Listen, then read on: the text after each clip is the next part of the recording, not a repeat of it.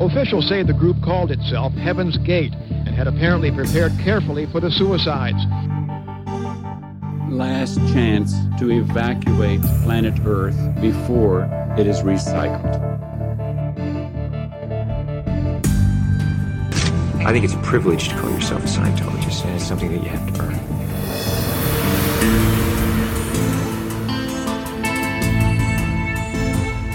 Sekta. Der Podcast über Sekten und religiöse Sondergemeinschaften. Now we're looking to the key that is within every heart and breast. That I, God that came from the earth of earth.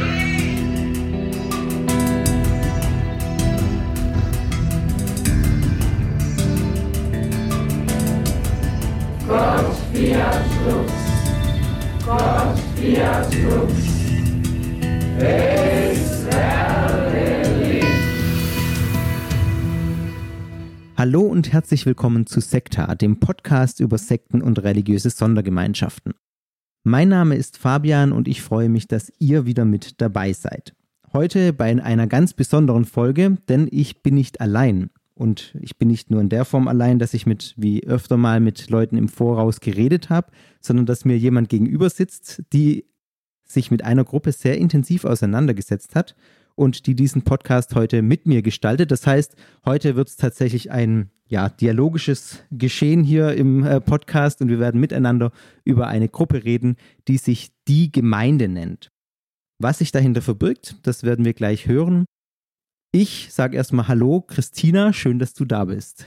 Ja, hallo Fabian und alle, die zuhören. Ich bin sehr gespannt auf den heutigen Abend. Ich stelle mich einfach mal kurz vor. Mach das, genau. Also, ich bin die Christina, Drobe mit Nachnamen. Ich bin zurzeit Privatdozentin für systematische Theologie an der Evangelisch-Theologischen Fakultät in Tübingen. Und ich bin, daher kenne ich den Fabian, auch zurzeit Vikarin in der Landeskirche in Württemberg und zwar ganz konkret in Wildberg im Schwarzwald. Genau, wir machen zusammen die Ausbildung zum Pfarrer hier in der Württembergischen Landeskirche, beziehungsweise du machst sie nicht zum Pfarrer, sondern zur Pfarrerin. Und wir haben uns schon öfter mal über äh, diverse Auswüchse äh, auch unseres eigenen Glaubens unterhalten und sind dann irgendwann auf die Idee gekommen, dass wir doch hier zusammen mal einen Podcast gestalten könnten. Zumal du jetzt in, der, in den letzten Monaten, ja, man kann sagen, ein Praktikum gemacht hast oder mitgearbeitet hast. Das ist eine Phase, die bei unserer Ausbildung mit dazugehört dass wir für drei Monate mal nichts machen, was mit unserem eigentlichen Beruf zu tun hat. Und äh, genau, vielleicht sagst du ganz kurz, wo du warst und warum du jetzt zu der Gemeinde gekommen bist, sozusagen. Sehr gerne. Also ich durfte mein Praktikum bei der Arbeitsstelle für Weltanschauungsfragen in Stuttgart machen. Früher hieß das Ganze Sektenbeauftragte und es ist tatsächlich eine Arbeitsstelle, die sich mit verschiedenen religiösen Gruppierungen beschäftigt und vor allem eine Beratungsstelle ist für Menschen, die äh, Orientierung suchen, vielleicht aussteigen wollen aus einer Gruppe oder Fragen haben zu einer Gruppe, weil ihnen etwas irgendwie ein bisschen seltsam vorkommt. Manchmal sind es auch Angehörige, die angefragt haben. Und da durfte ich also jetzt drei Monate ganz bunt verschiedene Gruppierungen kennenlernen. Das Ganze heißt nicht mehr Sektenbeauftragte, sondern Weltanschauungsbeauftragte, politisch korrekt sozusagen, weil nicht jede Weltanschauung eine Sekte ist. Das ist ja ein recht enger Begriff, aber es gibt inzwischen einfach eine große Vielfalt an verschiedenen Weltanschauungen und Gruppierungen und da den Überblick zu behalten, ist nicht so ganz einfach. Ja, und wer schon öfter mal bei Sekta reingehört hat, zum Beispiel in die Folge zur Neuapostolischen Kirche, der weiß auch, bei wem du da warst, nämlich bei Frau Kick. Annette Kick war nämlich auch schon mal im Podcast als Interviewpartnerin bei mir. Ah, genau, ich habe die okay. mal angerufen. Alles klar, okay. Von daher, die, Ja. die Leute, die schon öfter mal bei Sekta reingehört haben, die wissen ähm, so ungefähr, wie jetzt deine Zeit da einzuordnen war. Ja, genau, das war meine Chefin für drei Genau. Monate. Sehr schön. Dann äh, würde ich sagen, steigen wir doch mal direkt ins Thema ein. Wir ähm, beschäftigen uns heute mit der Gemeinde und ich sage es ganz explizit, heute bin nicht ich der Experte, sondern heute ist Christina die Expertin, die sich mit dieser Gruppe auseinandergesetzt hat. Und ich war so frech und habe gesagt, ich komme einfach mal vorbei und lass dich den Podcast machen, sozusagen. Genau, wir werden einfach ein bisschen ins Gespräch kommen. Vielleicht fangen wir erstmal an mit der Frage, was ist denn die Gemeinde überhaupt? Was, was ist das für eine Gruppe? Ja, also es gibt erstmal verschiedene Namen für die Gruppe. Sie nennen sich die Gemeinde. Mhm. Man fasst das aber auch, wenn man es jetzt im Internet finden möchte und gibt einfach die Gemeinde ein. Da findet man natürlich ziemlich viel, äh, weil es ziemlich viele Gemeinden gibt. Ähm, das heißt Local Church Bewegung. Local Churches oder auch Ortskirchen, Ortsgemeinden. Ähm, unter diesem Begriff läuft das. Was ist das? Das bezeichnet eine kleine, wirklich kleine, hören wir gleich, mhm. weltweit, aber weltweit verbreitete christliche Bewegung. Wir haben ein ganz besonderes Selbstverständnis, diese kleine christliche Gruppierung, und zwar sind die der Auffassung, dass alle wahrhaft Glaubenden oder auch Wiedergeborenen, wie sie sich verstehen, in einem Ort Teil der einen Ortsgemeinde sind. Das heißt, sie verstehen das ein bisschen in Anlehnung an das Neue Testament als eine wiederhergestellte neutestamentliche Gemeinde, die den Namen des entsprechenden Ortes trägt. So wie man eben zum Beispiel im Neuen Testament die Gemeinde in Korinth hatte, die Gemeinde in Rom, die Gemeinde in Ephesus, soll es nach deren Auffassung in jedem Ort nur eine Gemeinde geben. So gibt es eben auch die Gemeinde Stuttgart, die ist in Pliningen und hat gar nichts zu tun mit allen anderen christlichen Gemeinden, die es in Stuttgart sonst noch gibt. Und ihr zentrales Anliegen ist eigentlich, sämtliche Spaltungen in der christlichen und in der kirchlichen Welt zu überwinden. Eigentlich. Eigentlich, ja. Kommt bestimmt da kommen wir gleich noch dazu. Genau. genau. Aber das ist die Vorstellung. Sie überwinden mit ihrer Form von Gemeinde die Spaltungen, die sich eben im Laufe der Geschichte in der Christenheit ergeben haben. Mhm. Das heißt, ähm, die haben im Prinzip auch zum Ziel, dass quasi diese urchristliche, Vor also nach deren Verständnis urchristliche Vorstellung wiederhergestellt wird. Das sieht man ja öfter auch in solchen neureligiösen christlichen Bewegungen, die jetzt sagen, wir wollen wieder zurück zum Ursprung. Das machen ja zum Beispiel Neue Apostolische Kirche, macht das ja auch so mit den, die die Apostel wiederherstellen wollen. Also, dass man quasi dieses Urbild von Kirche äh, wiederherstellt, das ist eine Intention von dieser Local Churches Bewegung oder ja, ich sage, wir, wir können uns vielleicht jetzt mal einigen auf den Begriff Local Churches ja. Bewegung, dass wir nicht in die Verwirrung kommen mit Gemeinde und so, also Local Churches Bewegung, genau. Ähm, ist ganz spannende Frage, ob das jetzt das Ziel ist für sich auf jeden Fall. Also sie wollen eine urchristliche Gemeinde sein der Form nach. Gleichzeitig haben die von ihrem Gründer her eine Ausrichtung an einem John Nelson Darby. Und der hat äh, die Vorstellung gehabt, dass es heilsgeschichtliche Epochen gibt, die durchlaufen werden müssen, damit wir zum Reich Gottes kommen. Wer es okay. vielleicht sich ein bisschen auskennt, das gibt es auch im marxistischen Weltbild, da haben wir verschiedene Stufen in der Geschichte, die sind notwendig, um zu dem Punkt zu kommen, der halt erreicht werden soll, in dem Fall halt das Reich Gottes. Und dementsprechend sind die Kirchen es ist, glaube ich, ein bisschen differenziert. Also die Kirchen und die Spaltungen, die sie überwunden sehen wollen, waren aber irgendwie auch notwendig, um an den Punkt zu kommen, an okay. dem sie jetzt sind. Das heißt, es muss das Schlechte auch gegeben haben, um zum, äh, zum ja, Guten zu kommen. Dann genau, Schluss es ist eine Ab es ist wirklich eine, haben, ja. eine fortschreitende ja, Geschichte. Okay. Also auf ein Ziel hin. Und sie wollen natürlich zu dem Kern gehören, der nicht ähm, sozusagen im Mülleimer der Geschichte verschwindet.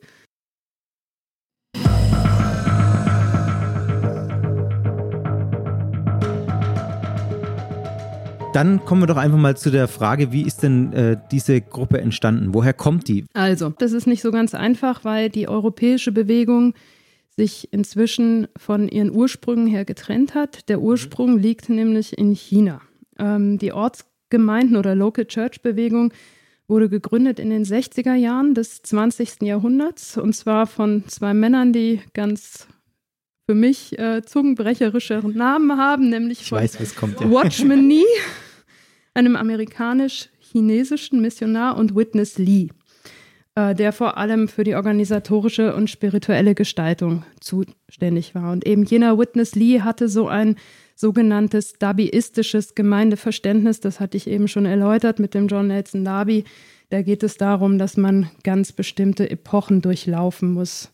Was aber diesen Epochen wohl allen gemeinsam ist nach diesem Darby, ist, dass es einen anhaltenden und irreparablen Verfall der Kirchen gibt. Und deshalb muss man sich eben abwenden von jeder Art von kirchlicher Struktur und sich konzentrieren auf die Versammlung im Namen Jesu Christi zum Brotbrechen. Das Abendmahl spielt eine ganz entscheidende Rolle. Und an dem Abendmahl darf aber auch nur, dürfen nur die Menschen teilnehmen, die auch wirklich an diese Lehre glauben ja, die würden nicht sagen Lehre, sondern äh, diese Unmittelbarkeit des Wortes Gottes teilen, mhm. äh, einen reinen Lebenswandel haben und sich auch vom Bösen abwenden. Und mhm. die, das Böse zu dem Bösen zählen die Kirchen eben auch. Das ist Darby. Also, Ja. das ist der, das ist der Ursprung. Ähm, diese Bewegung ähm, verbreitet sich dann zuerst auf Taiwan und den Philippinen ähm, und in den USA, eben in den 60er Jahren. Und Anfang der 70er Jahre kommt das Ganze durch eine Gruppe von Studierenden nach Deutschland. Also es gibt erste, Sehr interessant. ja. erste durch Studieren. Genau, finde ich auch spannend. Ja. Es gibt erste Gemeinden eben dann in Stu äh, Frankfurt am Main und im Großraum Stuttgart. Okay. Heute, Das waren dann auch Studierendengemeinden vermutlich, oder? genau, das, ja, von denen okay. erstmal gegründet und dann Okay. kommt da mehr dazu. Genau, heute gibt es die hier im Großraum Stuttgart zum Beispiel noch in Reutlingen und eben Stuttgart-Pliningen. Weltweit, deswegen, ich habe am Anfang schon gesagt, sehr kleine, aber weltweit verbreitete christliche Gruppierungen. Es sind weltweit circa 150.000 Mitglieder in etwa 2000 Gemeinden. So, Okay. je nachdem, wie verlässlich Haben Sie noch ein paar Zahlen Orte sind, vor aber haben sich? noch ein paar Orte vor sich. Genau. Ähm, es ist aber so, dass die europäischen Gemeinden sich 1987 von diesen Lehren Lies etwas distanziert haben. Der ist auch schon 1997 gestorben. Und der Grund war wohl, dass einfach der Führungsstil extrem zentralistisch und autoritativ war. Und die wollten eben im Sinne der Ursprungsgemeinde das dann doch wieder nicht in so einer, das war ja dann doch wieder eine Art kirchliche Struktur, wenn es einen gibt, der sagt, wie es zu laufen hat. Also hat es sich äh, verselbstständigt sozusagen. Was ich noch ganz interessant finde, so vom Hintergrund, um das zu verstehen, ist, dass diese Bewegung ihre, ähm, die Tradition der sogenannten chinesischen Hauskirchen mit beeinflusst und mit begründet hat. Und von daher versteht man, glaube ich, ein bisschen die Inhalte dieser Bewegung nochmal anders. Die Hauskirchen waren sogenannte Untergrundkirchen, weil es in China so war, dass die dass Christinnen und Christen und generell religiös lebende und religiös praktizierende Menschen bis 1979 verfolgt worden sind. Das bedeutete erstens Lebensgefahr und zweitens auch unglaublich wenig Kleriker in irgendeiner Form. Deswegen hat man sich in Laien- und Hauskirchen organisiert, ohne die als solche explizit zu benennen, weil man wollte ja gar nicht erkennbar sein.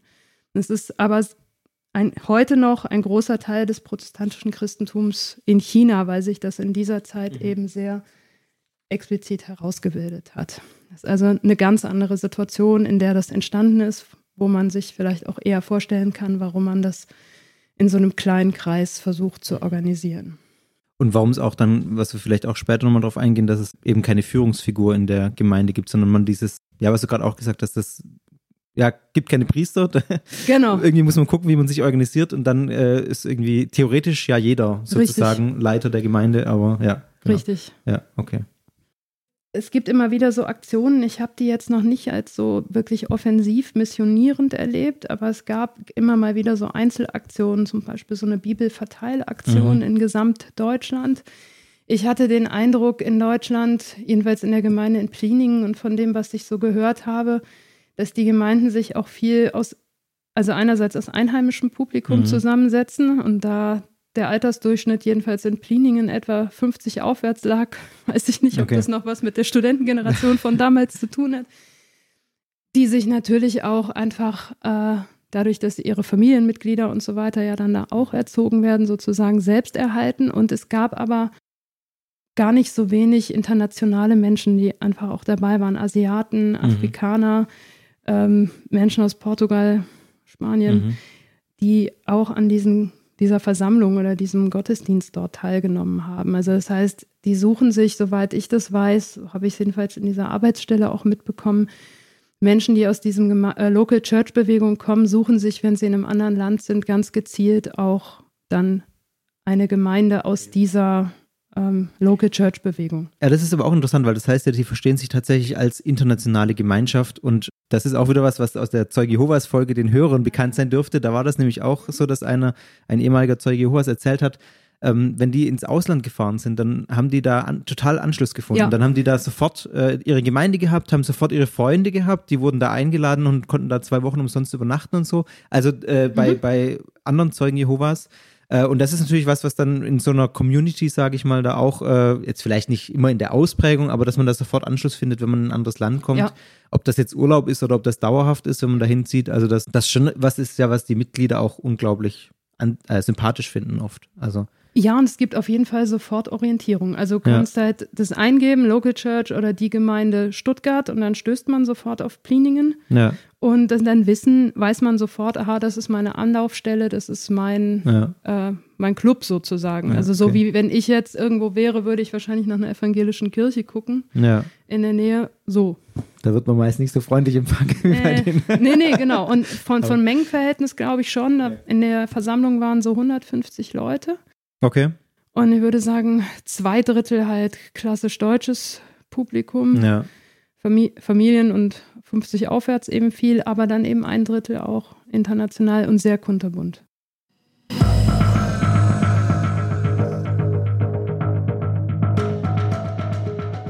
So, jetzt haben wir einiges gehört, woher denn diese Gruppe überhaupt kommt, diese Local Churches Bewegung, was die Ursprünge waren, wie sie nach Deutschland gekommen sind. Jetzt äh, interessiert mich natürlich und ich hoffe auch die Hörerinnen und Hörer von Sekta, was, was glauben die denn eigentlich? Was, was ist das äh, glaubensmäßig für eine Gruppe? Wie sind die drauf?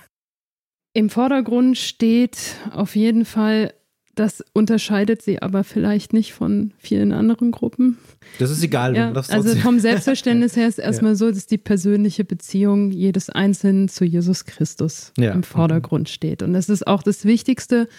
Und dem dient sozusagen diese ganze christliche Bewegung, diese ganze Versammlung. Das Ha- Hauptmerkmal fand ich jetzt, ist halt eine Außenperspektive ein bisschen. Ich weiß Ja. nicht, ob die dem so zustimmen würden, ist, dass die sagen, das Wort Gottes darf nicht ausgelegt werden, sondern muss verkündigt werden. Also Mhm. Ein Unterschied zwischen unmittelbarem Verständnis des Wortes Gottes, das der Bibel eben entspricht, und der Frage von Auslegungen. Da sieht man vielleicht auch die Kirchenkritik schon ein bisschen angelegt, weil das ist äh, tatsächlich auch explizit gesagt worden. Es gibt zu viele Lehrer, man, also es geht nicht nur um das Theologiestudium, sondern generell darum, dass es zu viele Auslegungstraditionen gibt und sozusagen biblische Schulen, verschiedene Richtungen. Das ist das Verständnis. Und die sind der Auffassung, dass sie den entsprechenden richtigen Zugang zur bibeltreuen Auslegung haben. Man merkt schon, es ist kein Alleinstellungsmerkmal dieser Gruppe, sondern Ja, das ist was, was man, äh, Das was man häufig, begegnet. häufig Genau, es ist halt Genau, eine ja. Unmittelbarkeit. Was Ja. die Verkündigung betrifft, sind der Überzeugung, dass sie das eben entsprechend verstehen oder Ja. auch richtig verstehen und dementsprechend auch sich als wahre Gemeinde in dieser Ortsgemeinde verstehen. Mhm. Das ist tatsächlich, glaube ich, das Hauptmerkmal. Dieses wahre Gemeinde als Ortsgemeinde, eben in Mhm. Anlehnung äh, sich also an, ans Neue Testament und sich da auch als bibeltreu verstehend. Ähm, das Wort Gottes darf nicht ausgelegt werden, weil es zu viele Lehrer des Wortes Gottes gibt und das Wort Gottes auf diese Weise verfremdet wird und das Wort Gottes verkündigt und gelebt werden muss, eben in der persönlichen Beziehung zu Jesus. Mhm. Welche Bibelübersetzung benutzen die, wenn ich weißt du das? Ja. Oder kommst du da noch drauf? Ich weiß Nee, ich weiß, aber, also sie benutzen eine eigene, die haben einen eigenen Verlag. Ah, okay. Das ist der Stromverlag, jedenfalls in Stuttgart-Pliningen. ja. Das Interessante ist, dass man weder in den Liederbüchern noch in den Bibelübersetzungen sehen kann, wer diese Übersetzung vorgenommen hat oder wer die Lieder gedichtet hat, Okay. sondern es steht nur Stromverlag drin. okay. Und das ist auch eine Bibel, die man, wenn man zum Beispiel Versammlungen besucht, dort ausgehändigt bekommt und dann kann man eben mitlesen während der Versammlung. Aber muss sagen, also das ist ja schon konsequent, dass sie, wenn sie in der, in der, auch in der Hinsicht, dass sie sagen, also wenn die Bibel nicht äh, interpretiert, sondern äh, verkündigt werden soll, dann ist es ja irgendwie auch konsequent zu sagen, wenn es schon so viele Interpretationen gibt, dann und wir haben die Wahrheit sozusagen, dann brauchen wir die eigene Bibel. Ja. Also das ist ja in der Hinsicht schon sehr konsequent, was sie da durchziehen Ja. in der Gemeinde. Und wie die entstanden ist, fände ich jetzt noch spannend, habe ich nicht rausfinden können. Okay. Also ob die jetzt verschiedene deutsche Bibelübersetzungen genommen Ja. haben und da was extrahiert haben, ob die da Schrift, also Leute haben, die irgendwie doch aus dem griechischen Urtext das selber übersetzt haben, keine Ja. Ahnung. Ganz konse- konsequenterweise müsste man natürlich den Urtext lesen. Selber übersetzen, also, genau. Ja, nicht übersetzen, sondern aus dem Urtext äh, Lesen, stimmt. lesen. Also wenn man es ganz Das konsequent durchzieht, muss man ja sagen, äh, wer sagt, die Bibel soll nicht interpretiert Ja. Und dann darfst du Äh, es gar nicht übersetzen. Ja, und selbst dann äh, ist es schlicht nicht möglich, interpretationsfrei zu lesen. Aber anderes Thema. Nee, das ist auch spannend, weil Ja. das äh, auch zu den problematischen Stellen kommt, weil es dadurch natürlich zu Spaltungen kommt. Also wenn da Ja. verschiedene Leute in, auch innerhalb der Gemeinde aufeinandertreffen, Ja. die davon überzeugt sind, unmittelbar den Zugang zu dem Wort Gottes zu haben und zu verstehen, Ja. was da gemeint ist, dann gibt es halt Probleme. Ja. Also diese Einheitsfantasie scheitert, glaube ich, wirklich an dieser Schnittstelle. Vielleicht noch eine Sache zu den Glaubensgrundsätzen, das irgendwie auch sie jetzt nicht als Alleinstellungsmerkmal haben, aber es ist schon ein Kennzeichen.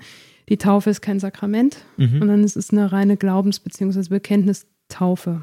Also das ist eine Entscheidung, die man trifft und man Ja. dann sozusagen Okay, das heißt, die Taufe hat einen geringeren Stellenwert als in den Großkirchen, sage ich mal, evangelisch-katholisch. Ja, es kommt drauf an. Also, aus unserer Theologisch ja, gesehen einen geringeren Ja. äh, äh, Stellenwert, Genau. praktisch gesehen vermutlich sogar einen höheren, Genau. weil, ähm, weil man ja sagt, also es ist, muss diese persönliche Entscheidung Genau. für Jesus äh, sein. Also aus unserer Perspektive hat es einen ger- geringeren, äh, einen geringeren Status, weil auch Wiedertaufe in dem Zusammenhang natürlich kein Problem ist dann. Also wenn sich jemand innerhalb dieser Gemeinde entscheidet, sich taufen zu lassen, ist es egal, ob man schon mal Kinder getauft war oder nicht. Also insofern hat es aus unserer Perspektive einen geringeren Stellenwert, aus deren Perspektive aber einen höheren, weil ihre Glaubens- und Bekenntnistaufe einfach mehr wert ist als diese kirchlich-sakramentale Handlung. An der Stelle, das wisst ihr nicht, liebe Podcast-Hörer, aber du weißt es schon, Christina. Ich habe in Vorbereitung auf unser Gespräch hier und auch auf, äh, in dem Zuge der Recherchen für diese Sendung mit einem ehemaligen Mitglied der Gemeinde gesprochen. Ich nenne sie mal Katja. Äh, sie heißt nicht wirklich Katja, aber sie möchte anonym bleiben, deswegen nennen wir sie hier jetzt einfach mal für den Zweck dieses Podcastes Katja. Und die sagt folgendes. Wie war denn deine Sicht auf Außenstehende oder auf die Gruppe selber? Also die, vielleicht die beiden Perspektiven. Also wie habt ihr euch als, als Gruppe selber verstanden und wie habt ihr die, die nicht bei euch in der Kirche waren, gesehen? Bei uns war das gar nicht so, also es wurde nicht so explizit gesagt, dass wir was mega Besonderes sein, sondern eher so indirekt. So schon in dem Sinn, wir sind das Salz der Erde, wir sind äh, auf der Welt, aber nicht von der Welt. Schwimme als Fisch gegen den Strom und sowas, war das schon indirekt immer so, dadurch halt eine Abgrenzung zu anderen. Und es war schon für mich als Kind war schon sehr klar, dass in der Gemeinde Sachen besser verstanden werden als wie in anderen christlichen Gemeinschaften. Es war nicht so, dass das absolut verteufelt wurde. Ich bin da auch teils mitgegangen zu anderen Gottesdiensten oder ich war auch mal im Ferienlager von den Methodisten oder sowas. Schon Kontakte da, aber hatte halt trotzdem immer das Gefühl, die anderen Christen haben auch nicht ganz alles verstanden, so quasi. Also, dass das in der Gemeinde, dass das schon die Braut ist und eigentlich, ja, ein bisschen besser. Kann es aber ehrlich gesagt auch gar nicht mehr ganz mich erinnern, wie das im Hinblick auf dann, was kommt, war. Also, wie dann, wenn Jesus zurück auf die Erde kommt, das ist auf jeden Fall die Erwartung. Aber was genau dann der Unterschied gewesen wäre für Gemeindemitglieder oder für welche, die nicht aus der Gemeinde wären, das, das war mir als Kind, glaube ich, auch nicht so wichtig, aber das war auch nicht so zentral. Es ging eher um die persönliche Beziehung zu Gott und die war auf jeden Fall natürlich besser, wenn man in der Gemeinde war. Was ist die Gemeinde? Was ist das für, ein, für eine Gruppe? Was würdest du mir da antworten? Stell dir vor, du bist noch da und ich hätte dich das gefragt. Was hättest du gesagt? Dann hätte ich gesagt, dass äh, wir eine sehr enge Beziehung zu Jesus Christus haben und dass unser Leben verändert jeden einzelnen Tag, dass das, in, dass das uns eine unglaubliche Freiheit gibt und wir uns untereinander in den Häusern treffen, wir direkt am Wort Gottes leben und äh, eben den Willen Gottes zu versuchen zu erfüllen. Warum sagt, sagt ihr, seid ihr die wahre Gemeinde und nicht die äh, anderen Kirchen? Ich meine, andere Kirchen waren jetzt vor euch in der Stadt. Und ihr sagt ja, es soll nur eine Gemeinde pro Stadt geben. Warum seid ihr das? Da würde ich sagen, weil das in der Bibel steht, weil es da schon allein in diesen Paulusbriefen immer um die Gemeinden in einer Stadt geht und dass das andere Kirchen, auch große Kirchen vor allem nicht verstanden hätten, dass es nicht um eine große Organisation geht, sondern um die Leute vor Ort, äh, dass die sich treffen untereinander und die zusammen das Evangelium für sich lesen, leben und predigen. Also das wurde auch schon so ein bisschen belächelt, so große Organisationen, wo dann auch mit vielen Ritualen oder sowas was gemacht wurde, weil das wurde gesagt, dass das quasi nicht, nicht Gottes Wille ist oder nicht in der Bibel steht und deswegen was Menschliches oder sogar fast was Weltliches ist. Ja, jetzt haben wir gehört, was Katja äh, erzählt hat, so ein paar Minuten lang. Ich fand ja ganz, ganz spannend, wie sie auch nochmal diesen Blick auf andere Christen beschrieben hat. Also die Sicht, die sie selber hatten auf die anderen Kirchen, die irgendwie schon okay waren, aber dann doch, doch so ein bisschen minderwertig. Äh, kannst du da noch zwei Sätze dazu sagen, aus dem, was, wie du das gelesen, empfunden, wahrgenommen hast? Ja, ich habe das ähnlich wahrgenommen. Ich fand es sehr schön, wie sie das beschrieben hat. Sie meint, es war mehr so indirekt oder so mhm. implizit. Wir sind das Salz der Erde und so weiter. Und natürlich konnte ich auch Kontakt zu anderen haben, aber wir wussten, wir haben eigentlich Sachen besser verstanden. Und so ein bisschen so habe ich es auch erlebt. Das war irgendwie eine, ich fand eigentlich auch eine faszinierende Entspanntheit, weil man irgendwie weiß, man sitzt im richtigen Boot und auf ihre Frage, was wird mit denen, die nicht in der Gemeinde sind? Mhm. Kann man vielleicht noch hoffen, dass die bis zum Ende aller Tage irgendwie noch in die Gemeinde finden? Mhm. Und sonst ähm, sind die halt verloren, wie der Rest der Welt ja. auch. Das heißt, es ist äh, konsequent zu Ende gedacht ein exklusivistisches ja. Weltbild. Wir haben die Wahrheit. Wer nicht äh, glaubt wie wir, ist verloren sozusagen ja, die Ewigkeit. Genau. Äh, und wir sind die kleine auserwählte Schar, die es richtig verstanden hat. Ja, genau. Aber man sieht es mit einer gewissen Entspanntheit, weil im, im Hier und Jetzt erstmal die Beziehung zu Jesus das genau. wichtig ist. Und man das wahrscheinlich auch irgendwie anerkennen, äh, anerkennen kann bei anderen Christen, oder? Das ist ja was, was viele Christen gerade in diesem Bereich Megachurches, Freikirchen haben, dass sie das so sehr betonen. Ja, sowohl als auch. Also das ist auf jeden Fall das, was eigentlich verbindet. Und ich habe ja schon gesagt, ich hab, bin nicht so ganz durchgestiegen in diesem ganzen mhm. Gedankenkonzept, weil ja irgendwie diese ganzen Stufen in der Heilsgeschichte und diese ganzen verschiedenen Formen von Megachurches und von katholischer Kirche und reformatorischer Kirche irgendwie notwendig sind, aber die gehen alle an die Welt verloren sozusagen. Aber sie haben alle sozusagen auch einen richtigen Kern auch in diesen Aufbruchsbewegungen mal gehabt. Also ja. Luther zum Beispiel mit der Reformation des Solus Christus äh, und Sola Scriptura fanden die natürlich erstmal super. War schon was rechts dran. Sozusagen. Ja, schon was Gutes dran, aber das, was dann draus geworden ja. ist, nämlich doch wieder eine institutionell verfasste Kirche, war nicht das, was sie sich vorgestellt ja, haben. Okay. Oder sie waren nicht radikal genug, weil es natürlich in der lutherischen Kirche noch zwei Sakramente gibt vom Selbstverständnis her. Man hat es eben im O-Ton schön gehört dieses Jahr, wir fanden diese Kirchen schon passt ein bisschen lustig ja. mit ihren ganzen Ritualen ja, und so. Das okay. war einfach ein bisschen seltsam. Und so habe ich jetzt ganz speziell diese Gruppe der Local Church schon erlebt, dass die nicht so aggressiv dualistisch sind, jedenfalls wenn sie unter sich sind. Mhm äh, dass es nicht die ganze Zeit so, solche Gruppierungen gibt es ja auch, also die ja. ihre eigene Identität vor allem darüber beziehen, zu sagen, wie schlecht die Welt ist und wie schlecht die anderen sind, um sich da abzusichern. Das machen sie nicht. Ähm, aber es ist implizit sozusagen immer da und manchmal wird es auch explizit gesagt, jetzt nicht wütend oder so, sondern ja. schon einfach selbstbestätigend. Selbstbestätigend, es ja. gibt zu viele Lehrer. Ja. Haltet euch davon fern, wir machen es besser, bleibt sozusagen okay. bei uns im Boot. Okay. Ja. Ich habe ja in den, unseren vielen Gesprächen schon gelernt, wenn du, wenn du sagst, es ist was schwer zu verstehen oder schwer nachzuvollziehen, dann ist es wirklich so. ja, ich fand es relativ komplex, ja. äh, weil es eher, oh, ja, weiß ich nicht, vielleicht Annette Kick hat immer gesagt, ich versuche Sachen zu plausibilisieren, die nicht zu plausibilisieren sind. Ja, okay. Das heißt, du, ich versuche ein System zu, zu finden. Ja. Also es kann auch sein, dass ja. ich da ein System sehe, wo keins ist, weil dieser erstmal offensichtlicher Widerspruch zu sagen, wir sind die Einzigen, die irgendwie die wahre Gemeinde Christi leben und äh, deshalb spalten wir uns eigentlich ab und gründen wieder was Eigenes. Und machen noch mehr Gemeinden draus. Und machen sozusagen. eigentlich noch mehr Gemeinden und tragen zur Pluralität noch mehr bei, indem wir dieses Phänomen also auch noch kreieren. Ist halt eigentlich recht offen so. Ja. Ne? Das muss man vielleicht auch nochmal sagen. Also da gab es ja dann auch Abspaltungen und äh, vielleicht sagst du noch zwei Worte gerade zu der speziellen Situation. Genau, es gibt eine Gruppe, die sich äh, von der Gemeinde Pliningen sozusagen getrennt mhm. hat und auch Reutlingen, also im ganzen Raum hier, das waren vorwiegend jüngere Menschen, die, glaube ich, eine andere, ein anderes unmittelbares Verständnis von der Heiligen Schrift hatten die sich sozusagen abgespalten haben. Und die Gruppe äh, heißt Himmlisches Jerusalem und die trifft sich eben in Stuttgart-Vaihingen.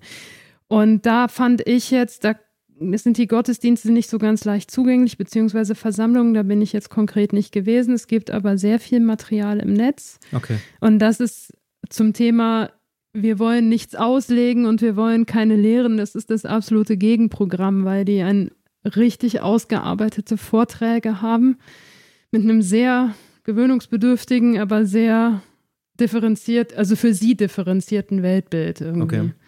Die gehen auch diese ganzen verschiedenen heilsgeschichtlichen Etappen, Epochen durch, haben auch konkrete Namen dafür. Zum Beispiel regiert Jesus in deren Verständnis seit 1967, seit äh, die Juden Jerusalem erobert haben, bereits jetzt schon auf der Erde und in tausend Jahren, also von 1967 gerechnet, wird das neue Jerusalem anbrechen und sie sind halt jetzt schon im tausendjährigen Reich. Aber das ist, äh, also ich bin da fasziniert, wie jemand sowas so ausarbeiten kann und so gegen, völlig gegen Common Sense, finde ich, bin ich schon fasziniert. Ja. Aber himmlisches Jerusalem wäre fast eine eigene Folge. Das ist ja auch ja, so eine, eine also eine Abspaltung von der Local Churches Bewegung sozusagen, die ja, ich schreibe es mal auf meine To-Do-Liste, vielleicht treffen wir uns dann nochmal. Genau, die Katja wird äh, davon auch kurz erzählen. Da fällt nicht der Name himmlisches Jerusalem, aber die muss irgendwie miterlebt haben, dass sich äh, da diese Gruppe abgespalten hat. Ah, okay, und das ist dann diese Abspaltung, von der du gerade gesprochen genau. hast. Genau, also im nächsten O-Ton, wir hören sie nachher nochmal, wenn Katja da von einer Gemeindespaltung spricht. Das ist genau das, was Christina gerade beschrieben hat.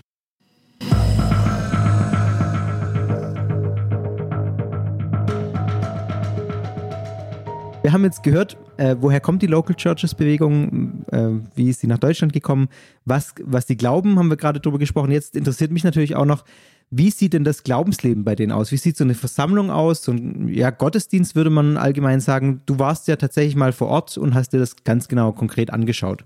Genau. Also ich konnte im Rahmen meines Praktikums tatsächlich eine Versammlung in Stuttgart-Pliningen besuchen. Also den großen Sitz dort, ja. Und das scheint der große Sitz zu sein ja. in Reutlingen. Das ist etwas kleiner, aber das ist äh, ein großes Gebäude, wenn man reinkommt. Da gibt es auch Schlafsäle, da gibt es eine Küche, da gibt es verschiedene Gruppenräume und so weiter. Das ist ein Haus, das die Gemeinde selbst finanziert hat und selbst hat bauen lassen. Also auch so eine Art Kongresszentrum, wenn du sagst, ja. das ist so mit Schlafsälen und so tatsächlich. Genau, da gibt es Konferenzen, ähm, die da ähm, abgehalten werden, zu denen auch Menschen aus anderen Local Church Gemeinden mhm. eingeladen werden und die sich da halt treffen. Das ist also ein richtiges Versammlungshaus für diese christliche Gruppe. Okay. Genau. Als ich da war, waren circa 150 Personen anwesend in dieser Versammlung. Durchschnittsalter hatte ich eben schon mal erwähnt, fand ich relativ hoch, 50 aufwärts circa und aber auch ein paar Familien mit Kindern und etwa 20 jüngere internationale Besucher. Ja. Genau. Die Versammlung lief ziemlich faszinierend ab, wie ich fand.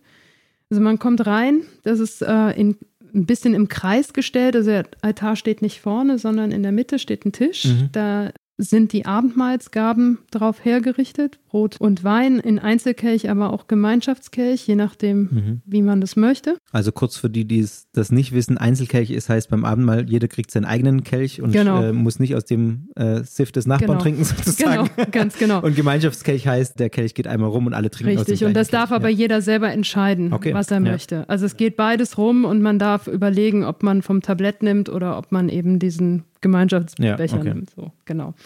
Das ist alles ähm, um die, also die Stühle sind sozusagen um diesen Tisch mit den Abendmahlsgaben äh, arrangiert. Und äh, die Versammlung besteht im Wesentlichen aus zwei Elementen, nämlich aus dem Singen von Liedern, aus dem Liederbuch, von dem wir eben schon mhm. gesprochen haben, äh, und aus dem wiederholten Lesen von Bibelversen und auch von Liedversen.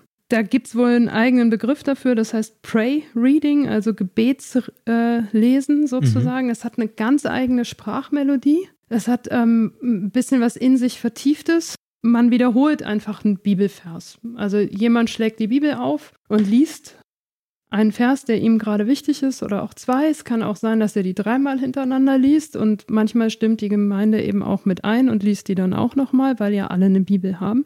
Das gleiche gilt für die Lieder. Man singt ein Lied. Ich habe allerdings auch festgestellt, während wir das Lied gesungen haben, Strophe 1 bis 5, konnte es passieren, dass irgendjemand dann Strophe 3 nochmal angestimmt hat und alle sind dann nochmal mit eingestimmt. Die Musik, Musiker haben das auch weiter begleitet mit Gitarre und Klavier. Und man hat manchmal die Lieder dann einfach so nochmal gesungen, von hinten nach vorne, von vorne nach hinten, wie es gerade passte. Und hinterher konnte es eben auch sein, dass erstmal statt eines Bibelverses auch nochmal Zeilen aus dem Lied einfach in diesem Pray-Reading-Stil vorgetragen wurden. Und dann haben alle nochmal in dieses Lesen mit eingestimmt. Das Faszinierende daran ist, das klingt sehr chaotisch. Ja. Es war, aber, Tat. es war aber extrem diszipliniert. Jeder darf mitmachen, Frauen und Männer. Alles Ja. gleich. Es gibt keine feste Reihenfolge, es gibt auch kein Thema, keinen roten Faden, den man jetzt irgendwie bedienen muss. Aber es halten sich auch alle dran. Neben mir saß eine Dame, die stand auf und sagte, ich habe Lust, Gott zu loben, hat eine Nummer gesagt aus dem Liederbuch und dann wurde dieses Lied gesungen und auf diese Weise irgendwie auch rezitiert. Wichtig ist, glaube ich, dass also sowohl bei den Liedern als auch bei den Bibelversen, es gibt eben wenig Auslegung.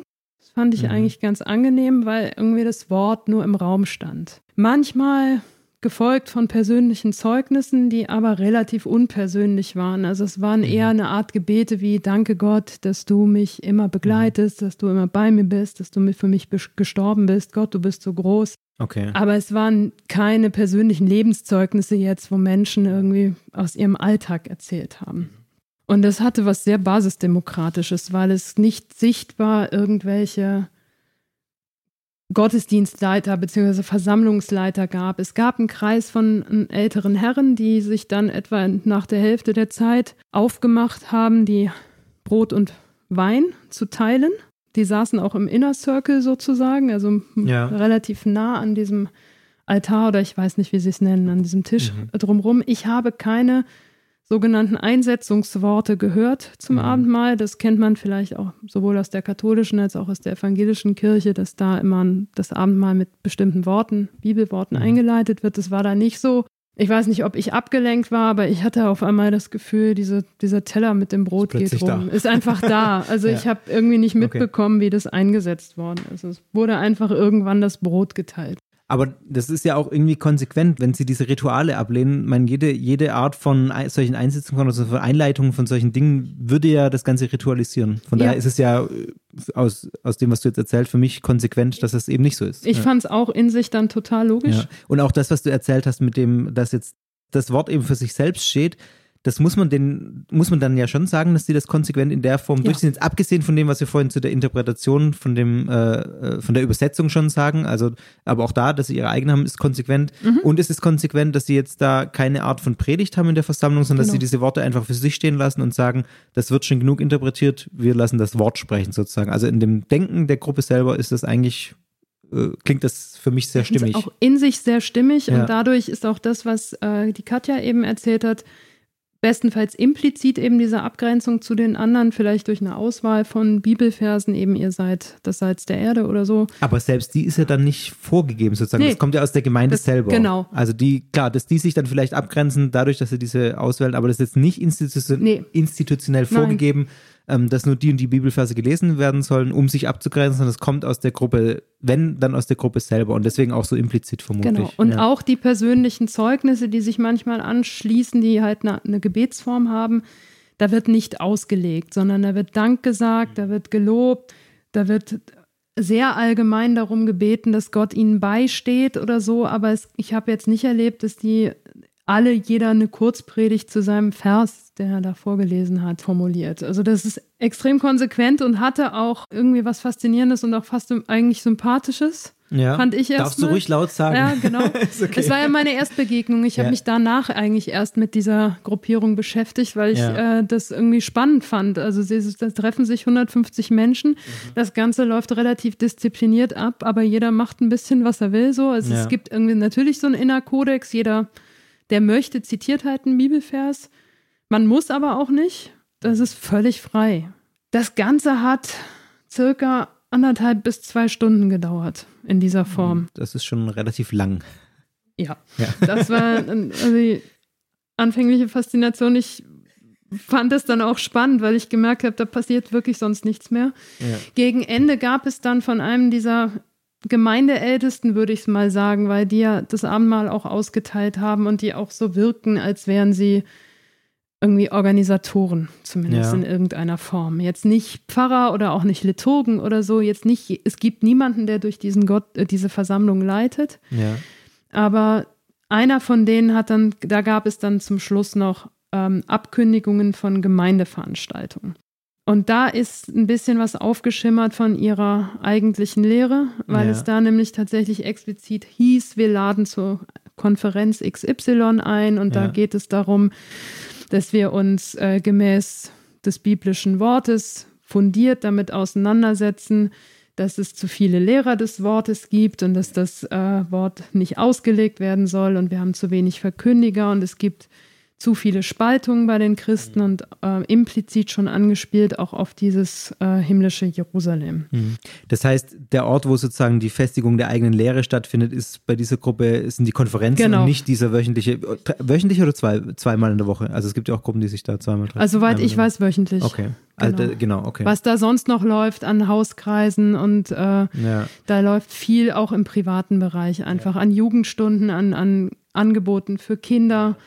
Äh, da sind die recht breit aufgestellt. Ja, und da wird das dann Mhm. wahrscheinlich auch vor, stattfinden in irgendeiner Form, weil sonst, wenn man sich nur, ich weiß nicht, wie oft solche Konferenzen Oh, stattfinden. die, die haben das Herbstkonferenz oder Winterkonferenz genannt. Ich weiß nicht, die Ja, scheinen das das in einem ja, zwei, dreimal im Jahr oder Ja. so. Aber selbst wenn es vier, fünfmal im Jahr ist, ist das relativ wenig, um inhaltlich tatsächlich was äh, mitzugeben oder mitzunehmen. Und ähm, von daher liegt die Vermutung nahe, dass es auch außerhalb des Gottesdienstes in diesen Kreisen, Kreisen stattfindet. Also ich habe so verstanden, dass die Konferenzen sind echte Highlights. Das ist so ein bisschen wie Freizeiten vom CVM. Da bereitet man viel vor oder freut sich auch auf ganz bestimmte Referenten, die dann kommen. Und das ist eine Art Quelle zum Auftanken dann, um das eben in den entsprechenden Gruppen und Kreisen oder was auch immer die haben für Kinder und Jugendliche. Das scheint relativ viel zu sein. Was übrigens Katja auch erzählt hat, äh, dass diese Konferenzen so ein Highlight waren, das kommt, glaube ich, im O-Ton nicht vor.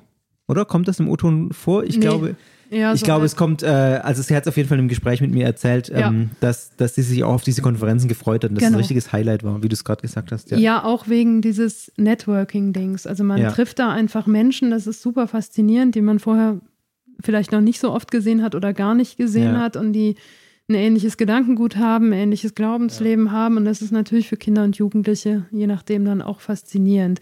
Katja hat auch erzählt, das hören wir aber gleich auch im O-Ton, dass es auch gemeinsame WGs gibt. Mhm. Also wenn Jugendliche dann nach der Schule irgendwie eine Ausbildung machen oder studieren gehen, dass sie dann auch entsprechend zusammen wohnen. Genau, so sieht das Gemeindeleben aus, beziehungsweise eine Versammlung und Gemeindeleben würde ich vergleichen mit vielen anderen Freikirchen. Also ein recht reges soziales Leben. Äh, Die organisieren viel, auch internationale Kontakte. Da kann man sich schon gut drin bewegen. So. Mhm. Kann man gut Anschluss finden und auch Ja. sich gut beschäftigen Genau, sozusagen in der Gruppe. stimmt, drin. hatten wir ja auch eben schon. Ja, genau. ja, okay.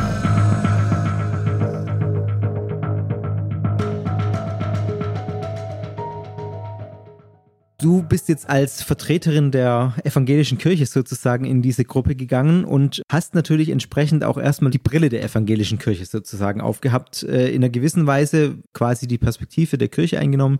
Wie ist diese Gruppe zu beurteilen, theologisch? Also was unterscheidet quasi jetzt die Gemeinde von der Landeskirche? Beziehungsweise nicht nur was unterscheidet, das haben wir schon gesagt, aber auch was macht die Gruppe aus Sicht der Landeskirche problematisch? Das ist jetzt ein Aspekt, über den wir kurz noch äh, reden wollen. Dann würde ich aber gerne noch in einem zweiten Schritt, weil das auch bei Sekta mir immer sehr wichtig ist, zu sagen, ganz unabhängig davon, was die jetzt konkret glauben, was würdest du sagen, ist an der Gruppe problematisch? Oder aus welchen, ich sage mal so, aus welchen äh, Glaubenssätzen ergeben sich eventuell problematische Strukturen, die ganz unabhängig von dem äh, Glauben sozusagen dann problematisch sind, weil sie soziale, psychologische Faktoren einfach innehaben, die zu Problemen führen. Also vielleicht fangen wir erstmal an, um der, um, um der theologischen Sicht freien Lauf zu lassen. Was würdest du theologisch sagen, ist da problematisch bei der Gruppe? Also ich finde zwei Sachen problematisch, muss aber auch wirklich dazu sagen, weil du es eben auch schon angesprochen hast, dafür ist natürlich christlicher Glaube oder jede Art von Religiosität so nicht geschützt. Das kann einem in der Landeskirche genauso begegnen. Aber zwei Sachen, die ich für wirklich problematisch halte, ist einmal diese, dieser Anspruch, den unmittelbaren Zugang zum Wort Gottes zu haben, der nicht ausgelegt wird. Das ist auch eine Art von Irrtumslosigkeit, die da drin steckt äh, die ein ganz großes Konfliktpotenzial bergen, die einfach mit meinem Menschenbild nicht zusammengehen. Also ich äh, sagen muss, selbst wenn ich ein sehr, sehr bibeltreues, also ein sehr, ja, biblizistisch ist irgendwie das falsche Wort, so Bibel im Literalsinn, wenn ich Bibel sehr ernst nehme als heilige Schrift, selbst wenn ich das habe, muss ich doch irgendwie eingestehen, dass ich vielleicht nicht alles richtig verstehe. Mhm. Also damit zwar muss ich ja gar nicht an der Bibel zweifeln, wem das irgendwie ein Anliegen ist, das Wort Mhm. Gottes in der Heiligen Schrift nicht in Frage zu stellen, aber ich muss ja irgendwie vielleicht doch meine eigene Interpretationsfähigkeit oder Auffassungsgabe da manchmal ja. ähm, in Frage stellen. Und das, das sehe ich nicht gegeben, weil es durch den Geist gewirkt wahrscheinlich. Das ist nicht explizit zu, zur Sprache gekommen, mhm. eine Art unmittelbares Verständnis gibt und das führt meines Erachtens zu Konfliktpotenzial. Denn jetzt stellen wir uns mal vor, da treffen sich zwei innerhalb der Gemeinde, die fest davon überzeugt sind, unmittelbar verstanden zu haben, was da drin steht. Wer hat jetzt recht und wer entscheidet das? Da ist man ja schon in der Auseinandersetzung und soweit ich das verstanden habe, zum Beispiel, wir hatten es eben schon mit der Abspaltung des himmlischen Jerusalems. Ja. Das erfolgt dann nicht nur aus Kritik gegenüber irgendwie ähm, der Ursprungsgemeinde, sondern auch in der Auffassung, es wieder besser verstanden zu haben. Ja, also das setzt sich ja genau. fort. Ja, ja, es ist ja nicht nur ein, oh, ich habe gesehen, da läuft irgendwie was vielleicht ein bisschen aus dem Ruder, wir wollen es äh, besser oder anders machen, sondern es ist ja eigentlich dieselbe Logik. Nur zu sagen, wir haben es jetzt verstanden oder wir haben es verstanden und die ursprünglich nicht. Und das eine Sache, die ich problematisch finde, theologisch, und die andere Sache, die haben sich auf eine Bibelstelle bezogen, 1. Korinther 12, ein Leib, viele Glieder, mhm. Gemeines äh, Christi als ein Leib mit vielen Gliedern. Und die haben das so verstanden, eben nicht im ökumenischen Sinne. Wie es allgemein aussieht. Wie man es allgemein ja, versteht, ja. so es gibt verschiedene Glieder des einen Leibes, es gibt die katholischen, es gibt die evangelischen, ja. was auch immer, sondern ein Leib, viele Glieder war sehr streng, der Leib war ihre Gemeinde. Okay. Und die Glieder halt die einzelnen Menschen, die in dieser Gemeinde halt sind. Äh, und okay. da, das ist so, so ein Fundament für ein recht stark dualistisches Weltbild, auch wenn wir eben von Katja gehört haben, dass das eher implizit läuft. Ja. Kann es ja auch, aber es ist trotzdem stark dualistisch, weil es irgendwie klar ist, wir sind die in dem richtigen Boot. Offensichtlich sind sie nicht so streng, allerdings habe ich auch gelesen, es hängt davon von, wirklich von der Ortsgemeinde ab, weil jede Gemeinde das halt selber gestaltet, wie streng das ist mit Kontakten nach außen. Also offensichtlich war es bei Katja nicht so streng, weil die ist ja auch bei den Methodisten mit auf irgendwelche Freizeiten gefahren. Äh, Gibt es wohl auch anders. Irgendwo in Düsseldorf habe ich was gehört, dass die gar keine Kontakte, ähnlich wie die Zeugen Jehovas, also außerhalb der Gemeinde pflegen. Das Fundament für so ein innen, außen und für so einen exklusiven, ja. ganz exklusiven Anspruch mit dualistischem Weltbild finde ich problematisch. Also entsprechend auch werden so Sachen wie Ökumene oder so auch abgelehnt oder nicht, nicht aktiv, also mit Sicherheit nicht aktiv betrieben, aber auch abgelehnt, weil man eben sagt. Genau. Ja, also es gibt Gemeinden, die es ganz ablehnen wohl ja. und es gibt welche, ja, die, wenn es sich ergibt, macht man es halt, aber ja. es ist wohl jemand ausgeschlossen worden aus der Gemeinde ich äh, heute noch in einem Artikel gelesen, okay. weil der sich dafür ausgesprochen hat, aus praktischen Gründen mit der Evangelischen Allianz zusammenzuarbeiten. Okay. Also sogar sowas wie Evangelische Allianz, wo er eigentlich, äh, Evangelische Allianz wieder ist der Dachverband vieler freikirchlicher Gemeinden. Ich glaube, äh, ich weiß gar nicht, wer da alles drin ist, aber auf jeden Fall die. Es sind auch andere ja. mit dabei, aber es hat auf jeden Fall diesen jeden Fall Ruf, sehr, ja. eher die Gruppierungen zu versammeln, die sich als sehr bibeltreu verstehen. Also von da an wäre es jetzt auch nicht so abwegig gewesen, aber da muss jemand deshalb ausgeschlossen worden okay. sein. Also das ist schon krass. Also das ist schon, schon sportlich. Was ich noch faszinierend fand zum Thema dualistisches Weltbild, ich hatte eher den Eindruck, man hat ja manchmal von etwas radikaleren christlichen Gruppierungen so den Eindruck, wenn dualistisch, dann geht es um Christen und Welt. Ja, ja, also so diese Weltabgewandtheit und wir müssen entsagen irgendwie all mhm. diesen kommerziellen Dingen, die uns nur verführen wollen oder so. Das Faszinierende fand ich, dass in dieser Gruppierung es eher so war, dass es eine innerchristliche Dualismus gab. Die okay. Welt kam irgendwie gar nicht mehr so okay. richtig vor. Es so, weit, ist so weit ist man gar nicht gekommen Nein, Dualismus. Die, die ist sowieso schon verloren. okay, ja. Aber die Kirchen gehen halt verloren an die Welt und deswegen ist es wichtig, bei den richtigen Christinnen und Christen mit dabei zu sein. So habe ich es jedenfalls verstanden. Ja, und das halte ich deshalb für problematisch, theologisch jetzt aus meiner Perspektive, weil ich sagen würde, dass ich das Christlichsein und Mensch in der Welt sein nicht trennen kann. Mhm. Das gehört für mich zusammen. Und den heiligen Raum, jedenfalls solange wir in diesem Leben unterwegs sind, gibt es nicht. Also es gibt auch keinen sündenfreien und keinen irrtumsfreien Raum auf menschlicher Seite. Und deswegen bin ich angewiesen auf eine Auslegung, aber deswegen kann ich diesen Dualismus auch nicht fahren, weil ich selber davon ausgehe, dass jeder Mensch ja. fehlbar ist in irgendeiner ja. Form. Und das finde ich an der Stelle Schwierig. Dann jetzt steck mal deine innere Theologin zurück und was und was was ist äh, genau was ist einfach würdest du sagen problematisch an dieser oder ist überhaupt das problematisch? Muss ja kann ja sein, dass man zu dem Fazit kommt, ja, nö, eigentlich eine ganz nette Truppe ist völlig okay. Also ich gebe zu, als ich das erste Mal rein bin, hatte ich den Eindruck, ja, es ist nicht ganz meine Richtung und mit, mit dieser Vorstellung von, wir sind die einzig wahre Gemeinde und so, Ortsgemeinde ja. und so mit unmittelbarem Bibelverständnis. Ja, okay. Aber es gibt ja auch viele andere Dinge, die man so glauben kann, die seltsam sind. Also von daher fand ich es erstmal nicht so problematisch. So, man hat aber so einen Verdacht, sagen wir es ja. mal so. Also aufgrund so, so einer Anlage, das, was ich eben gesagt habe, mit dem unmittelbaren Bibelverständnis, das birgt Konfliktpotenzial und auch diese Abgrenzungsgeschichte. Ja. Und so richtig vor Augen geführt ist es mir dann durch Katja.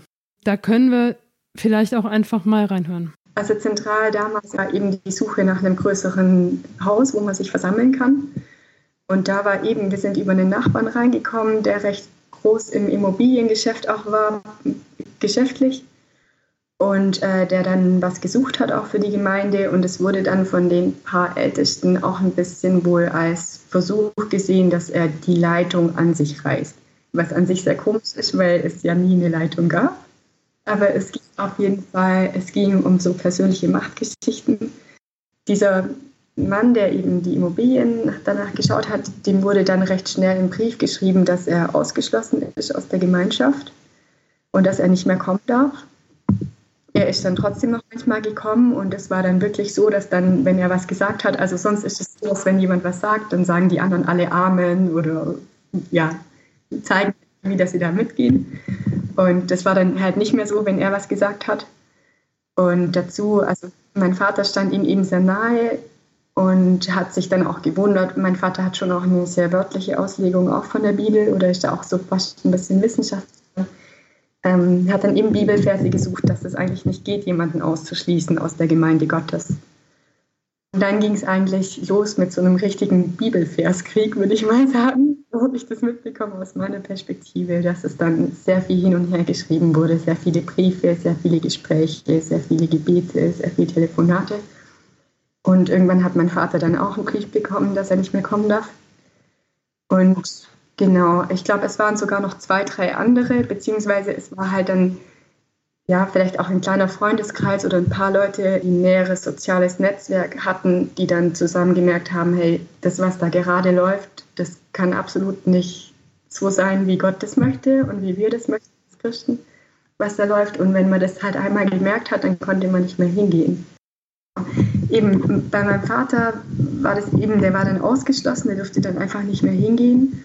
Und ich glaube, für mich war das als Kind einfach sowas, wo ich dann schon gemerkt habe, dass da was nicht ganz stimmt und dass das irgendwie nicht, dass man so nicht miteinander umgeht und es auch nicht das ist, wie ich möchte, dass miteinander umgegangen wird in der christlichen Gemeinschaft, dass das nicht meinem Gottesbild entspricht auch, weil wir eigentlich schon ein sehr vergebendes Gottesbild hatten oder sehr, ja, ein sehr positives.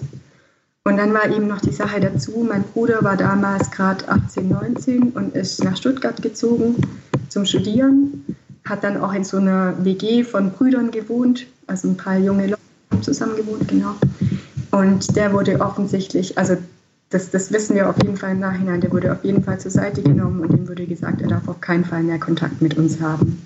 Genau, und das war halt sowas, das, ich glaube, also für mich ist ein Weltbild auseinandergebrochen, auf jeden Fall. Und ähm, weil ich meinen Bruder auch extrem geliebt habe, noch dazu, der war für mich fast wichtiger wie mein Vater. Und ähm, wenn man das dann so gehört hat oder wenn man das dann auch gemerkt hat, ja, der redet nicht mehr mit uns, dann konnte immer auch schlecht, also ich habe es wirklich versucht, ich bin noch öfters hingegangen und hab, wollte einfach noch Teil von der Gemeinde sein oder wusste auch nicht, was ich sonst machen soll. Ähm, aber es ging dann einfach nicht mehr zusammen. Also hat dann, wenn du dann zugehört hast, Botschaften über die Liebe und vergebt einander und was weiß ich was, hat das nicht mehr zusammengepasst. Und dann habe ich auch als, eben als 13-, 14-Jährige gemerkt, ich, ich, kann da nicht mehr hingehen. Es, macht mich es, äh, stimmt einfach nicht. Es stimmt einfach nicht, was gesagt wurde und wie hintenrum miteinander umgegangen wurde dann, gerade in diesem Führungszirkel. Auch dazu Geschichten von auch anderen, die dann in dem Zug gegangen sind oder gerade auch von unseren Nachbarn, die auch gehen mussten, ähm, wo dann wirklich teils auch ignoriert wurde auf der Straße oder auf dem Markt. Und wenn man sich da begegnet ist, dann, dann wurden die einfach wie Luft behandelt. Und das nach jahrzehntelang, also wir haben ja eigentlich zusammen gewohnt, wir haben ja, wir haben alles geteilt miteinander. Es gab auch andere Geschichten, manche haben schon auch versucht noch zu verstehen oder ja, aber so eben die paar, die sich da schon sehr radikal verhalten haben, das hat für uns dann halt auch irgendwie gereicht, auch für meine Schwester oder meine Mutter zu sagen, dass das nicht mehr zusammenpasst. Wie ist es mit deinem Bruder heute? Ich habe gehört und habe mitbekommen über Eltern, Freunde, eben es sind damals viele Familien gegangen, da sind schon auch teils noch Kontakte da oder man hört dann immer mal wieder Sachen, ähm, dass sich die Gemeinde nochmal gespalten hat in Stuttgart. Da gab es wohl eine richtige Spaltung, vor zwei, drei Jahren muss das gewesen sein, aber ich weiß, darüber weiß ich nichts ganz sicher. Ich weiß nur, es gab da nochmal eine Spaltung. Es treffen sich jetzt welche eben in Kieningen, in diesem großen Zentrum, und es treffen sich wohl welche in Feilingen. Und anscheinend sind damals auch sehr viele Familien auseinandergerissen worden. Und da war dann die offizielle Umgangsweise damit zu sagen, bitte legt trotzdem Wert drauf, mit eurer Familie guten Kontakt zu haben. Was kurioserweise dazu führt, dass mein Bruder plötzlich, plötzlich dazu gezwungen wird, mit meinen Eltern Kontakt zu haben, damit er mit auf Freizeiten fahren darf. Du merkst schon, das stimmt hinten und vorne nicht. Das ist für meine eine total ungute Position, weil natürlich wollen sie gerne Kontakt zu ihrem Kind.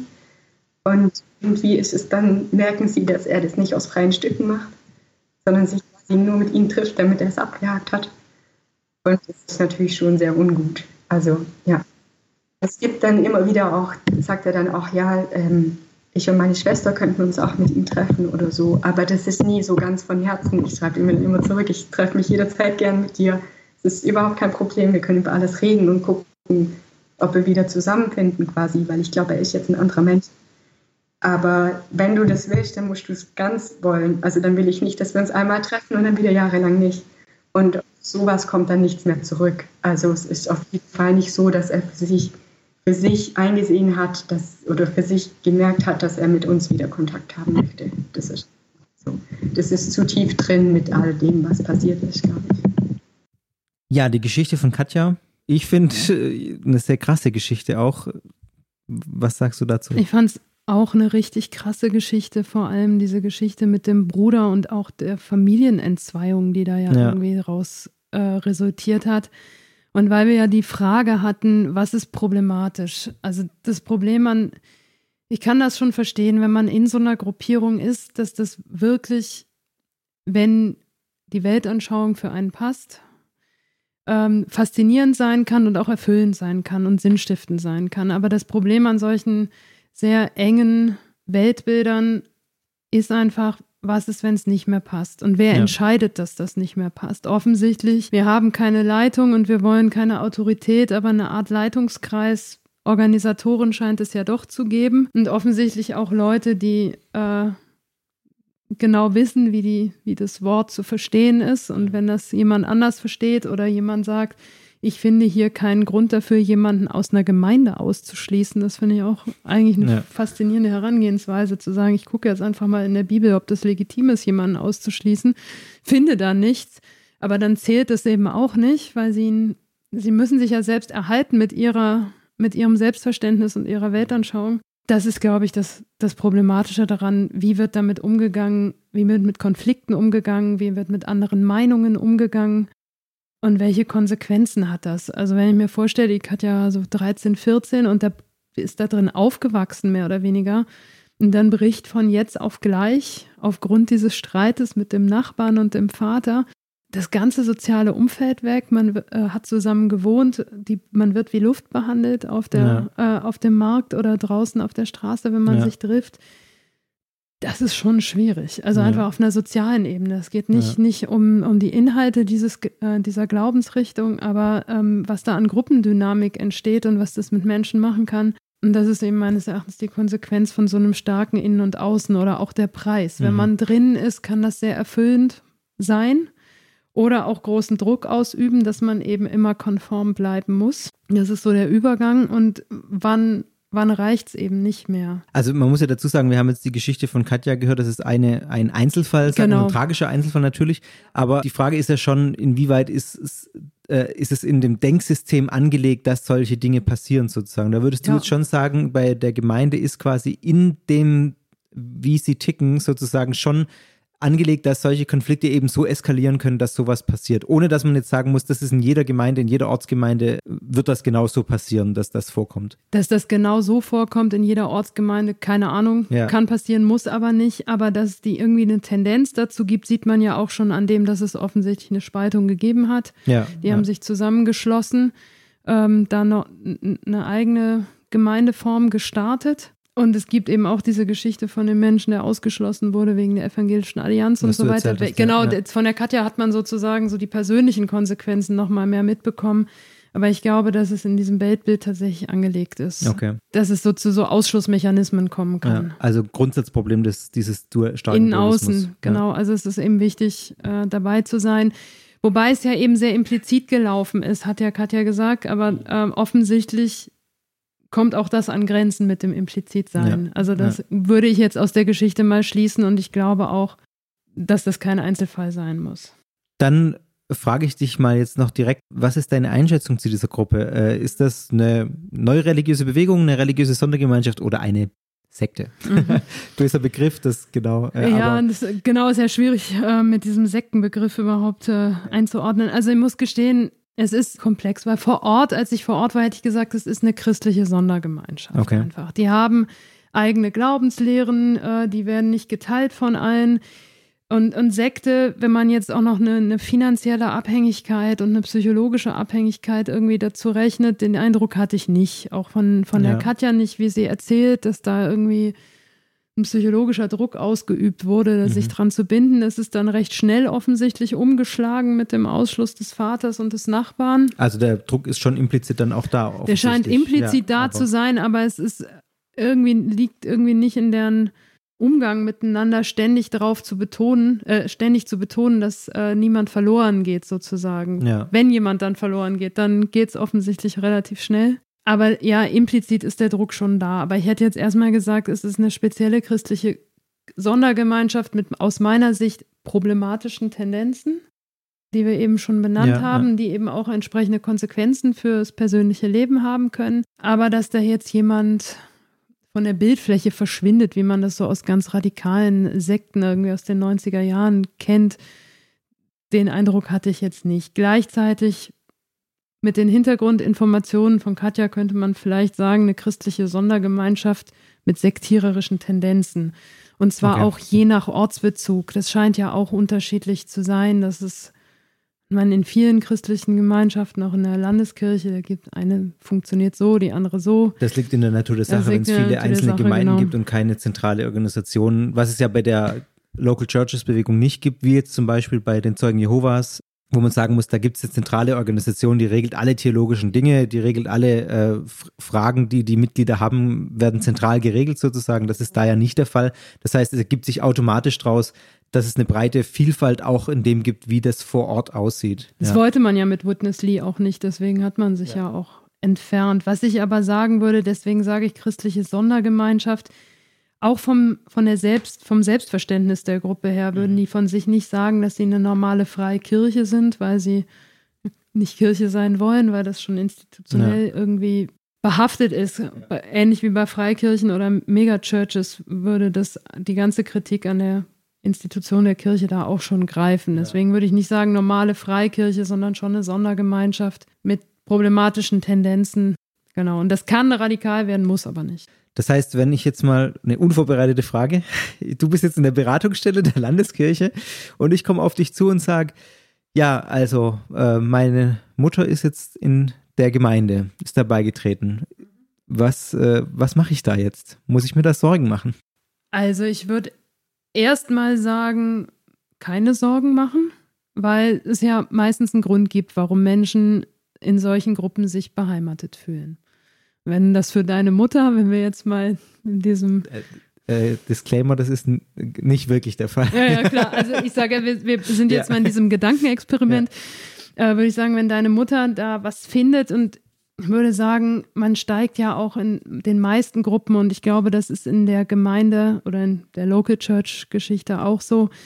Da steigt man nicht gleich mit 150 Prozent ein. Also ab wann ist es anders als bei Gruppen wie Scientology, wo man richtig einsteigt und dann ganze Programme durchläuft, sondern würde vermuten, deine Mutter, wenn sie damit in Berührung kommt, geht da mal erstmal ein paar Mal am Sonntag hin, guckt sich so eine Versammlung an, wird vielleicht irgendwann eingeladen zu einem Bibelgesprächskreis oder was weiß ich, Gebetsrunde.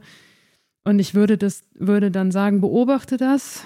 Also auch, wie sie dir begegnet, ob sie dich unbedingt mit dazu einladen möchte, ob da sich Sachen verschärfen oder ob das ne, manchmal gibt es ja auch so distanzierte Mitgliedschaften.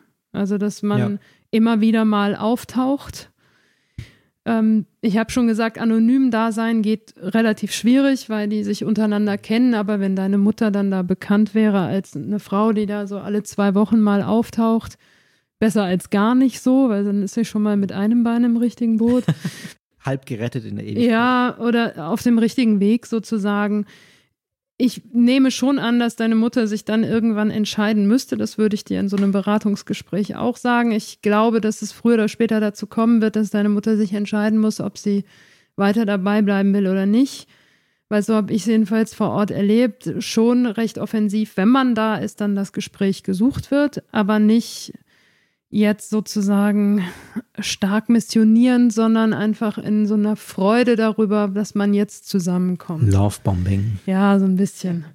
Ähm, und die werden sie dann immer wieder einladen zu irgendwelchen Veranstaltungen und sie, wenn ihr das zu viel wird, muss sie sich dazu irgendwann verhalten. Und das wäre auch der Punkt, wo du dann merkst, so wird es problematisch oder nicht. Und sonst würde ich als Beratungsstelle immer sagen, auf jeden Fall, selbst wenn sie zu, so Tendenzen kriegt, wie wir es eben von Katja mit dem Bruder gehört haben, immer versuchen, den Kontakt zu halten. Danke für den spontanen Einblick. Ja, okay. ja ich glaube, dass das tatsächlich auch interessant ist, weil man ja sich auch fragt, wie, wie geht man mit solchen Situationen um? Also was macht man dann?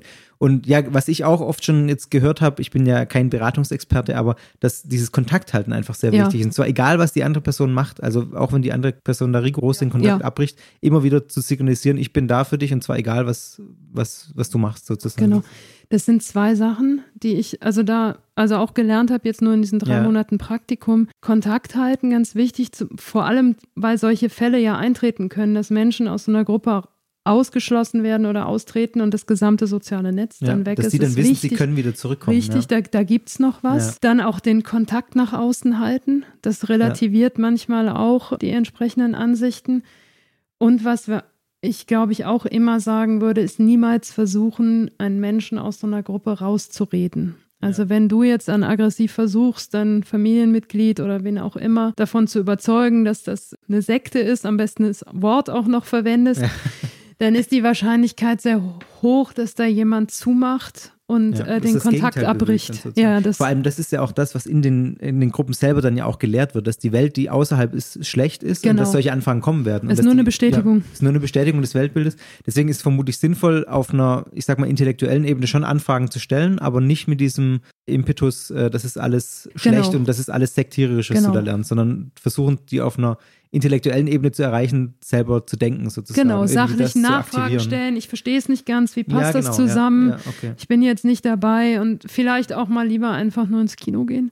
Also irgendwas machen. Reden, ja, ja okay. wenn es möglich ist. Das ist nicht immer möglich, aber ich hatte mal eine Freundin, mit der hatten wir das so hatte ich das so geregelt. Okay. Wir sprechen über bestimmte Sachen nicht und aber das ist genau dieses Kontakt halten, dass die Leute wissen, wenn, genau. also beziehungsweise wenn dann die Situation kommt, dass mit der Gruppe bricht, dass eben klar ist, es gibt noch Leute, die für mich da sind. Ganz genau. Ja, Muss okay. ich natürlich auch selbst ein bisschen schützen, je nachdem, wie intensiv da jemand ja, auf so einem Weltbild ja. äh, hockt. Also weil es ja auch je nachdem, wie streng das ist oder wie intensiv das ist, Menschen gibt, die über nichts anderes mehr reden können. Wie alles so dort, da muss man vielleicht auch selber mal sagen, so, okay. Aber grundsätzlich würde ich sagen, Kontakt halten und niemals ausreden. Gut, dann vielen Dank für diese kurzen Exkurs noch am Ende. Ja. Äh, das ist auch eine Frage, die tatsächlich häufig kommt, mhm. Äh, die mir schon häufig gestellt wurde. Und jetzt haben wir mal von einer, die ein bisschen Ahnung hat, eine Antwort dazu erhalten. Vielen Dank. Mhm. Ich sage vor allem auch nochmal Vielen, vielen Dank, Christina, dass du jetzt da warst bei Sekta in dem Podcast und uns so viel jetzt erzählt hast über die Local Churches Bewegung. Ich fand es unfassbar spannend, fand sehr viele interessante Sachen dabei und habe jetzt tatsächlich auch ein Bild vor Augen, wenn ich ähm, diese Gemeinde irgendwie, mhm. Wenn ich davon was lese oder die mal sehe, dann weiß ich, um was es da geht. Und ich hoffe, euch, liebe Hörerinnen und Hörer, euch geht es ähnlich. Vielen Dank, Christina, dass du da warst. Ja, vielen Dank, Fabian.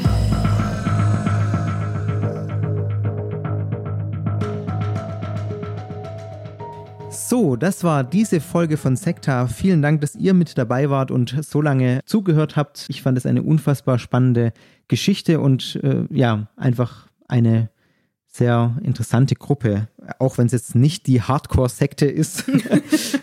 Aber äh, genau, das muss ja auch nicht immer sein. Man darf sich auch mal über Gruppen unterhalten, die jetzt äh, zwar problematische Züge haben, aber nicht per se immer ähm, gleich unter Sektenverdacht stehen müssen.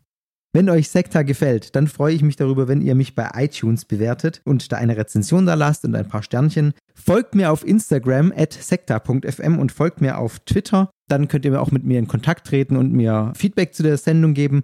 Am besten, ihr macht es auch auf dem Blog sekta.fm. Da könnt ihr unter der Folge auch Kommentare da lassen.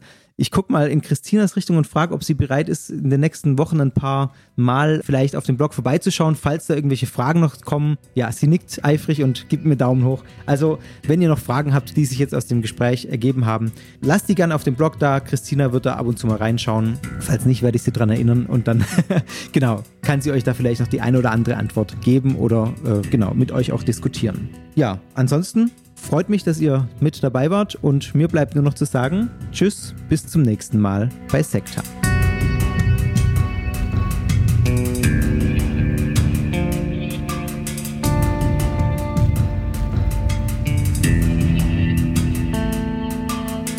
Das war Sekta, der Podcast über Sekten und religiöse Sondergemeinschaften.